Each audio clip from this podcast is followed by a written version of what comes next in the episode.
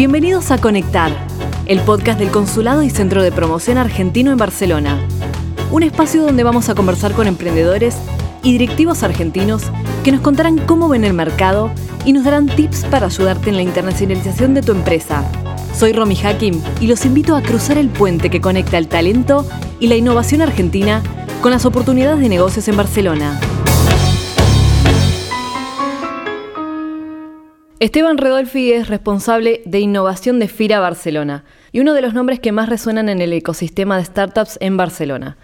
Ha sido director del programa Four Years From Now, que en 2015 fue nombrada la plataforma de negocios para startups con mayor crecimiento a nivel mundial. Bienvenidos a todos a un nuevo episodio de Conectar, el podcast del Consulado Argentino en Barcelona. Muchas gracias Esteban por eh, estar aquí con nosotros acompañándonos en una charla que intuyo que vamos a sacar muchísima información y pocas veces tenemos el placer también de, recibir gente de, alto calibre. Muchas gracias por la invitación y realmente bueno, eh, la presión es grande con semejante introducción. Gracias por invitarme. No, no, pero definitivamente estás a la altura. Eh, vamos a hablar un poquito de Four Years From Now, que es súper interesante. Estuviste en una posición privilegiada para observar las tendencias y los proyectos más innovadores del planeta. En ese contexto, ¿podrías comentarnos cómo viste posicionado el talento argentino? Eh, la verdad es que es, verdad que el Four Years From Now fue una plataforma y es una plataforma tremendamente potente para estar conectado con el ecosistema global, con ediciones en Barcelona, en Shanghái y en Los Ángeles. Eh, claro, el alcance era bestial. Y allí sí que tuve la oportunidad de contactar con distintos emprendedores argentinos que presentaban sus proyectos tanto en una geografía como en otra. Eh, la percepción que hay del ecosistema argentino es que es una joya a punto por, ser explotada o por ser descubierta. Eh, definitivamente el ecosistema está reconocido como profesionalmente y técnicamente muy preparado, eh, con profesionales eh, formados en las últimas tecnologías, con conocimientos muy rigurosos. quizás sí que el mercado local es un freno parece, parece la expansión y realmente el crecimiento del ecosistema, pero el, esfuerzo que está haciendo el ecosistema argentino por conectar con el mundo está traduciéndose en la creación de grandes empresas y esto está empezando a ser reconocido. Con lo cual, creería que en Latinoamérica eh, está a la misma altura de lo que puede estar el ecosistema chileno, eh, Brasil incluso o el mexicano, eh, que son ecosistemas que se han sabido mover internacionalmente, que se han sabido conectar, que tienen proyectos sólidos. Pues Argentina ha hecho en los últimos 5, 7, 5 años, ha hecho una gran aceleración para estar también dentro de ese top 5 eh, latinoamericano sin duda. Bueno, está bastante bien posicionada, por lo que comentás. Es cierto que también em, has podido observar, no vamos a hablar como de tendencias porque cambian muy vertiginosamente, pero sí que hay ciertas vertientes que se pueden observar de aquí en unos años o en el futuro próximo que puedas observar desde tu experiencia y aportar valor a, todos los oyentes. Yo creo que sin descubrir eh, América, digamos, eh, sin descubrir grandes secretos, pero sí eh, subrayando algo que a veces se nos olvida, todo lo que es servicios B2B en tecnología es un enorme, una enorme palanca de crecimiento para el ecosistema argentino. Eh, vuelvo a lo que decía antes, hay muchísimos profesionales tremendamente preparados que conocen perfectamente la técnica, eh, que además son expertos en tecnologías muy puntuales, con lo cual ahí tienes una masa de trabajadores eh, muy, muy, muy predispuestos para dar servicio a otras grandes empresas que en Europa, por ejemplo, eh, el sueldo de un desarrollador es tremendamente caro. Eh, para una empresa que necesita desarrollos muy grandes, suelen recurrir a terceros que están en otras geografías. Pues Argentina eh, claramente se está posicionando como un mercado con talento, con buen nivel de profesionales y con buena conexión internacional. También hay otra cosa que juega a favor en Argentina, es el conocimiento de idiomas que solemos tener eh, culturalmente hablamos inglés, muchos de los profesionales que salimos de, distintas universidades eh, solemos hablar inglés, entenderlo, podemos manejarnos correctamente. Esto nos posiciona también por encima de otros países que quizás tienen buenos técnicos, pero que no tienen el dominio del idioma, con lo cual les cuesta más eh, esa conexión con el cliente internacional. Entonces diría que no es una tendencia, sino que es algo claro de servicios B2B en tecnología a grandes corporaciones es aún se puede explotar más, aún puede crecer más y allí hay ejemplos como Globant, eh, gigante que es además eh, su sede está en mi ciudad, Córdoba, eh, con lo cual siempre lo uso de ejemplo con orgullo. Es un gigante tecnológico que provee a empresas como Google, Facebook y demás, que ya es, es, decir mucho, con no sé la cantidad de empleados que tiene en Argentina proveyendo servicios a todo el mundo y de hecho recientemente han abierto un centro de desarrollo de inteligencia artificial en Málaga. Es una empresa argentina que eh, no solamente eh, exporta su producto, sino que además está poniendo pies sólidos fuera del país. Bueno, en Silicon Valley están hace mucho tiempo también. También. Eh, bueno, súper interesante y aparte que mm, miramos como con mucho orgullo lo que es el talento argentino, sobre todo cuando se exporta. Creo que hay diferenciales y ventajas competitivas por sobre el resto de, comunidades o de sitios que es importante recalcarlos. Eh, también me gustaría como puntualizar sobre los desafíos por ahí que, se enfrentan, que quizá, digamos, como emprendedor no le estás viendo porque tenés un poquito de miopía, ¿no? Mirando un poco el ecosistema de, tu propia empresa o de, del universo alrededor, pero cosas que se podrían adelantar o mejorar. Yo, eh, y esta es mi opinión, después de hablar con muchísimos eh, emprendedores de distintos países, quizás uno de los grandes retos que se enfrenta un, emprendedor cuando empieza a tener un producto que tiene sentido, cuando empieza a tener contacto con clientes de corporaciones que se acercan para trabajar con él, es primero no perder el norte, eh, es decir, no olvidarse que su negocio va por encima de esa posible alianza, de ese posible prototipo piloto que va a desarrollar con X corporación, porque si se desvía demasiado puede acabar teniendo un gran cliente pero morir en el negocio. Es decir, eh, que tenga un contrato muy grande con una corporación gigante que luego cuando acaba ese contrato no lo vuelvan a contratar y ese producto ya no sirve para otras porque lo has hecho demasiado a medida para esa otra corporación. Entonces, primero, no perder ese, tu hoja de ruta. ¿Cuál es el producto que quieres sacar al mercado? Tener muy claro cuáles son tus eh, ventajas competitivas y cómo puedes llegar a jugar en un ecosistema más amplio que no sea solo uno. El siguiente, y en este caso sí con emprendedores argentinos o de otros países que proveen a una red internacional, es no perder ese talento que no se vaya a países donde pagan mejor. Es decir, un desarrollador argentino podría vivir en Londres con un sueldo mucho mayor. Eh, aquí la competencia va por darle, proveerle al, empleado con una calidad de vida increíble que Argentina lo puede hacer. Es decir, Argentina tiene eh, cosas buenas, cosas malas, como todo país. Como todo, sí. Eh, pero sí que la calidad de vida de una persona que tiene un sueldo más que correcto, como puede ser trabajando en empresas tecnológicas, eh, es, eh, es, excelente. Entonces, poder darle flexibilidad a la hora de trabajar, ahora la pandemia nos ha hecho muy flexibles a todos, pero probablemente iremos volviendo por inercia al modelo conocido que tenemos de oficinas una vez que todo esto vaya pasando. Eh, ¿Por qué? No es necesario volver a un modelo como el antiguo. Podemos hacer algo combinado, podemos buscar directamente que sea work from home todo el rato depende de la empresa, pero eh, tener esa flexibilidad de horarios, de, localización, de darle formación, actualización, es algo que le va a permitir retener ese talento con sueldos más que buenos en Argentina, es decir, no quiere decir pagar poco, es decir, que vivan bien sus, eh, eh, los empleados y que no se vayan o que no estén tentados para salir e irse a otros países. Esto a nivel de emprendedor, pero a nivel de país también es importante es algo que eh, los gobiernos deben trabajar eh, con distintas iniciativas que en el caso de Argentina creo que se están haciendo bien con las eh, posibilidades que tiene el gobierno, por supuesto. En definitiva, la libertad de elegir, de poder elegir. Exacto. Sí. Recordamos que este podcast va en parte dirigido a emprendedores que buscan internacionalizar su negocio. Como experto en innovación, ¿cuáles son las, las áreas en las que ves mayores oportunidades? Hoy en día la verdad es que los retos a los que puede dar respuesta el ecosistema startup son muchos. Evidentemente la pandemia ha acelerado o ha mm, subrayado muchas carencias que hay sociales. Eh, todo lo que sea sostenibilidad, evidentemente, es algo que cada vez se está pidiendo más, desde las corporaciones, desde el público final, el cliente final, desde las instituciones públicas. Eh, todo proyecto que ahora se hace tiene que ser sostenible y la sostenibilidad es muy amplia.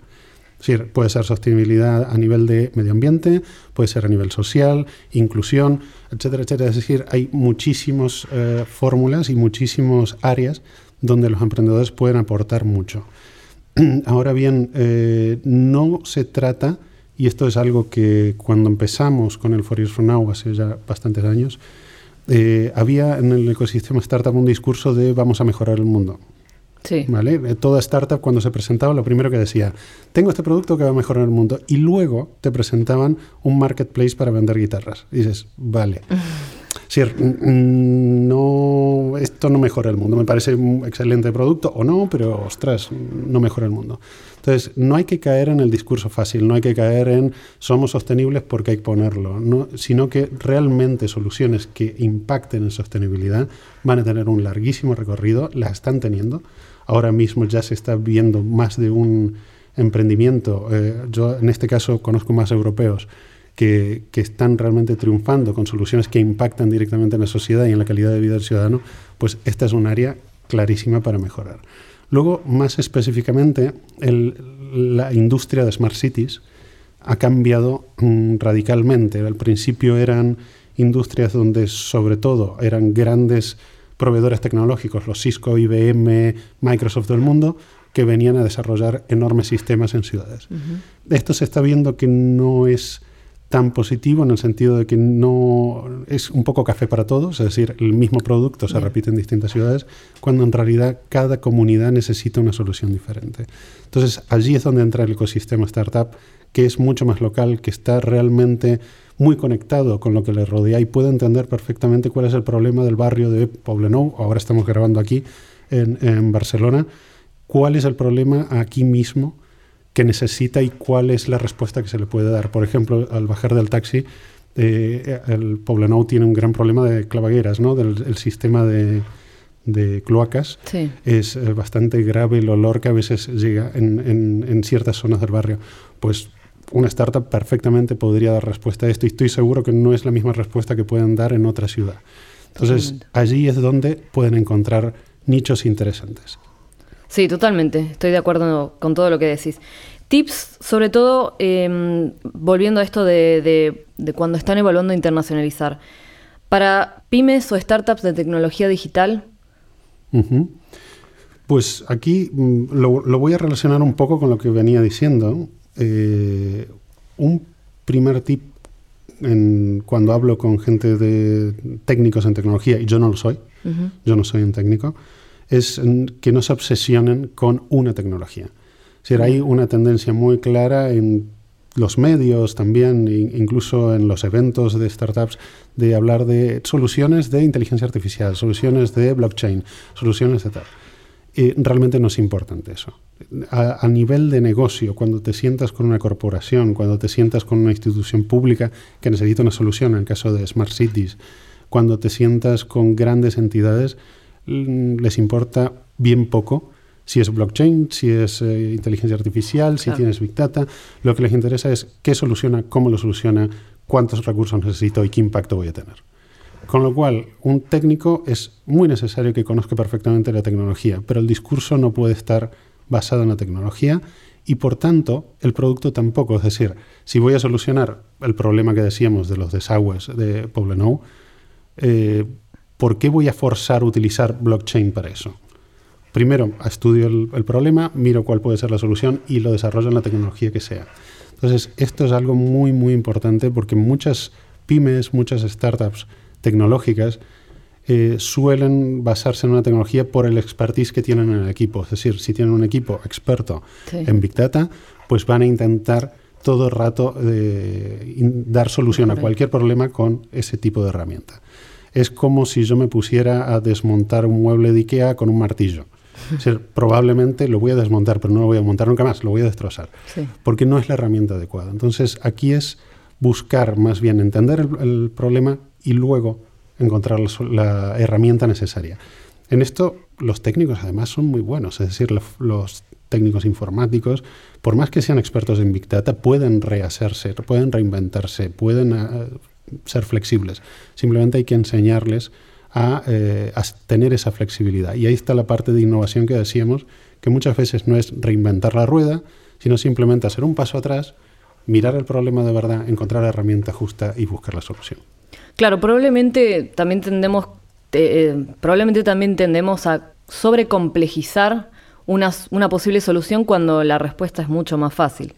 Eh, entendemos como innovación tiene que ser sí o sí tecnológica o digital como sobrecomplejizada y quizá es mucho, mucho más sencillo. Mira, esto hay un ejemplo muy bueno en Bogotá. Eh, Colombia, por cierto, tiene, es otro de estos ecosistemas que está funcionando. En Bogotá estuvieron durante muchos años intentando instalar un sistema de gestión de tráfico muy grande, muy complejo, donde mezclaban recogidas de datos confidenciales, eh, con protección de esos datos, mm. cruzar, bueno, era, tremendamente complejo, no acaba de funcionar. Y lo que de golpe se dieron cuenta es que tenían una serie de vecinos dispuestos a dar alertas si había problemas en el tráfico en ciertos puntos muy claves de la ciudad. Entonces, lo que hicieron es habilitarles una app donde podían poner si había mucho tráfico o poco tráfico en su zona del barrio, en esta esquina, en esta calle, en lo que fuera, y con esas alertas gestionar entonces el, flujo y gestionar, digamos, las patrullas que tenían que desviar el tráfico de un lado a otro. Mejoró un 33% el tráfico en dos semanas. Con una aplicación de tecnología, digamos, muy baja, muy low cost, muy sencilla. Simplemente lo que hicieron es hacer un paso atrás, pensar para qué estamos recogiendo todos estos datos, qué necesidad tenemos, eh, cuál es el problema. Ah, pues mira, mm, la solución puede ser esta. Muy fácil. Entonces, al final es en constantemente hacer ese paso atrás, intentar buscar la solución más sencilla eh, y más directa al problema. A veces no puede ser sencilla, es verdad. Hay problemas que tienen una solución compleja, pero siempre intentando que se tenga un impacto directo. Totalmente bien, un Waze humano sería. Sí, básicamente. Barcelona es una puerta de entrada al mercado europeo, pero existen algunas verticales donde el ecosistema es particularmente relevante. ¿Podrías describir cuáles son eh, los puntos de fuerza Barcelona tiene un histórico muy grande en, turismo y retail. Es decir, aquí tenemos gigantes como Wallapop, ¿no? que son uno de los grandes que, han crecido en esta ciudad y que siguen estando aquí, eh, dedicados al comercio y en este caso eh, de persona a persona, ¿no? Eh, directamente.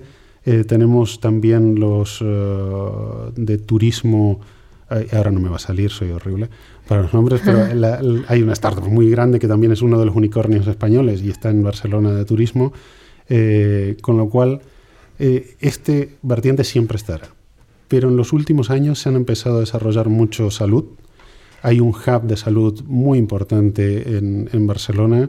Hay un ecosistema tremendo, no solamente de startups, sino también corporaciones, laboratorios, instituciones públicas que están eh, en constante búsqueda de innovación, en constante búsqueda de nuevas soluciones, invirtiendo mucho, con lo cual allí hay todo un sector eh, gigantesco. Y luego hay una industria que a veces pasa desapercibida, que es la de educación. Barcelona tiene escuelas de negocio, universidades, academias, eh, y con la pandemia se ha acelerado mucho su digitalización. Y muchas de ellas todavía les falta soluciones que a veces otra vez, no es inventar la rueda, es que apliquen soluciones que ya existen en el mercado. Entonces allí hay una oportunidad de mercado muy grande, no solo para soluciones disruptivas, sino también para soluciones clásicas, digamos, pensando que lo digital no es tan clásico, pero, pero clásicas ya probadas y que puedan escalar bien en un mercado muy potente para la educación. Siempre, bueno, de hecho yo vine a Barcelona para estudiar y esta historia se repite casi en muchísimos inmigrantes en, Barcelona. Sí, es eh, información que vamos a tener, este podcast lo vamos a tener que escuchar una y otra vez porque son áreas y miradas que quizá antes no, no las hubiéramos contemplado ni siquiera y abre como todo un panorama distinto de oportunidades que, que es súper enriquecedor. Y poniendo la mirada sobre, sobre Barcelona como hub europeo, ¿cuáles son las conexiones más fuertes de Barcelona a nivel de innovación? Oh, a nivel de innovación, conexiones internacionales. ¿eh? ¿Te refieres? Pues yo diría que lo primero es con otros hubs europeos. Es decir, hay una red eh, europea eh, entre Berlín, Madrid, Londres, París, Ámsterdam, que funciona y que constantemente hay una retroalimentación entre ellos eh, de hecho, no sé si lo sabéis, pero hay el, 60% de los founders, de los fundadores de startups en Barcelona, no son de Barcelona. Son europeos, de hecho no son ni españoles. Eh, son europeos que han venido a Barcelona.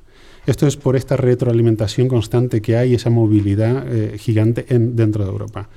Luego también Barcelona tiene la ventaja de estar mirando mucho y estar muy bien conectada con Asia naturalmente no es así, es decir, por, por, cultura no, pero sí que las conexiones aéreas, el atractivo de la ciudad hacia el mercado asiático en turismo, ha hecho que haya grandes puentes con China, con, con, Japón, eh, con Singapur, y hay muchos proyectos interesantísimos que están pasando en, esas, en esa conexión.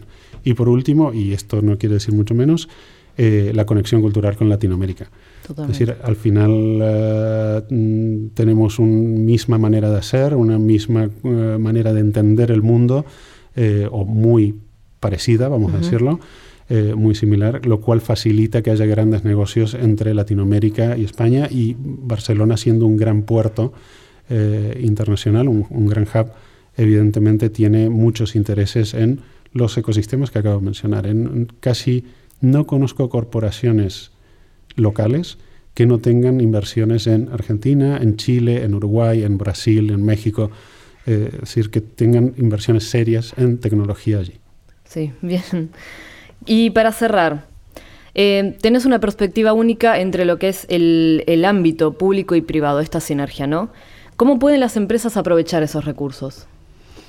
Este es uh, uno de los grandes retos que tenemos como sociedad eh, quizás agilizar las relaciones entre lo público y lo privado.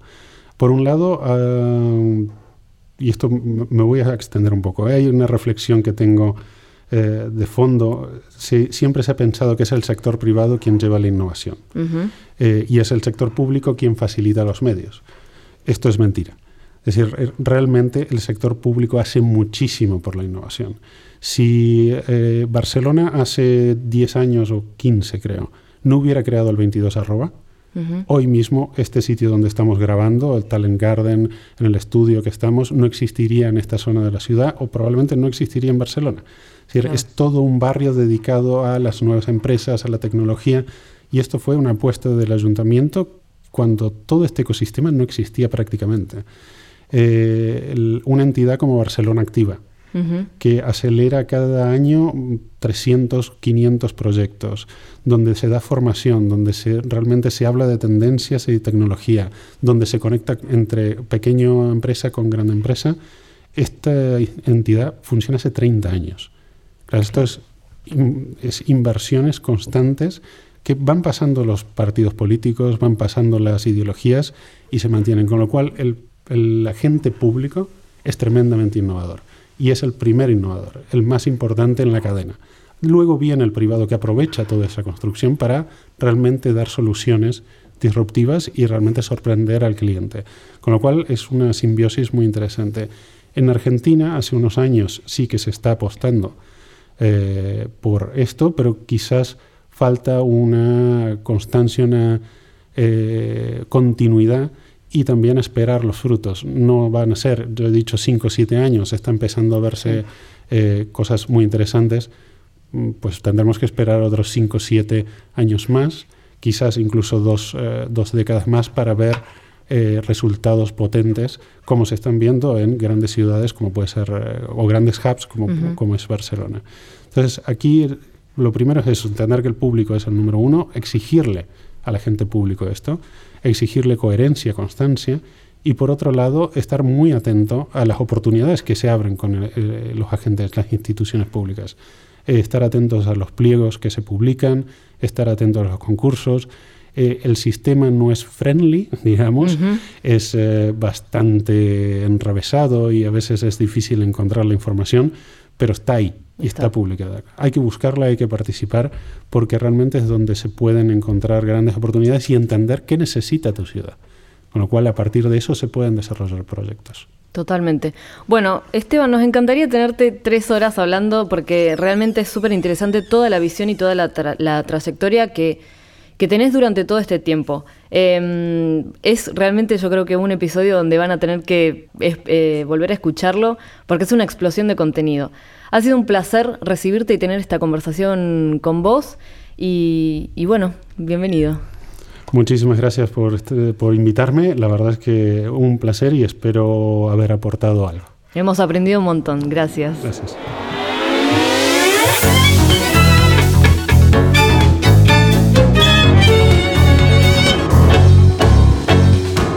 Muchas gracias a todos por la escucha. Esperamos que lo hayan disfrutado. Y como siempre, nos encantaría recibir tu feedback. Si te gusta conectar, compartilo en tus redes y suscríbete en Spotify, Apple Podcast o donde recibas tu dosis diaria de podcast.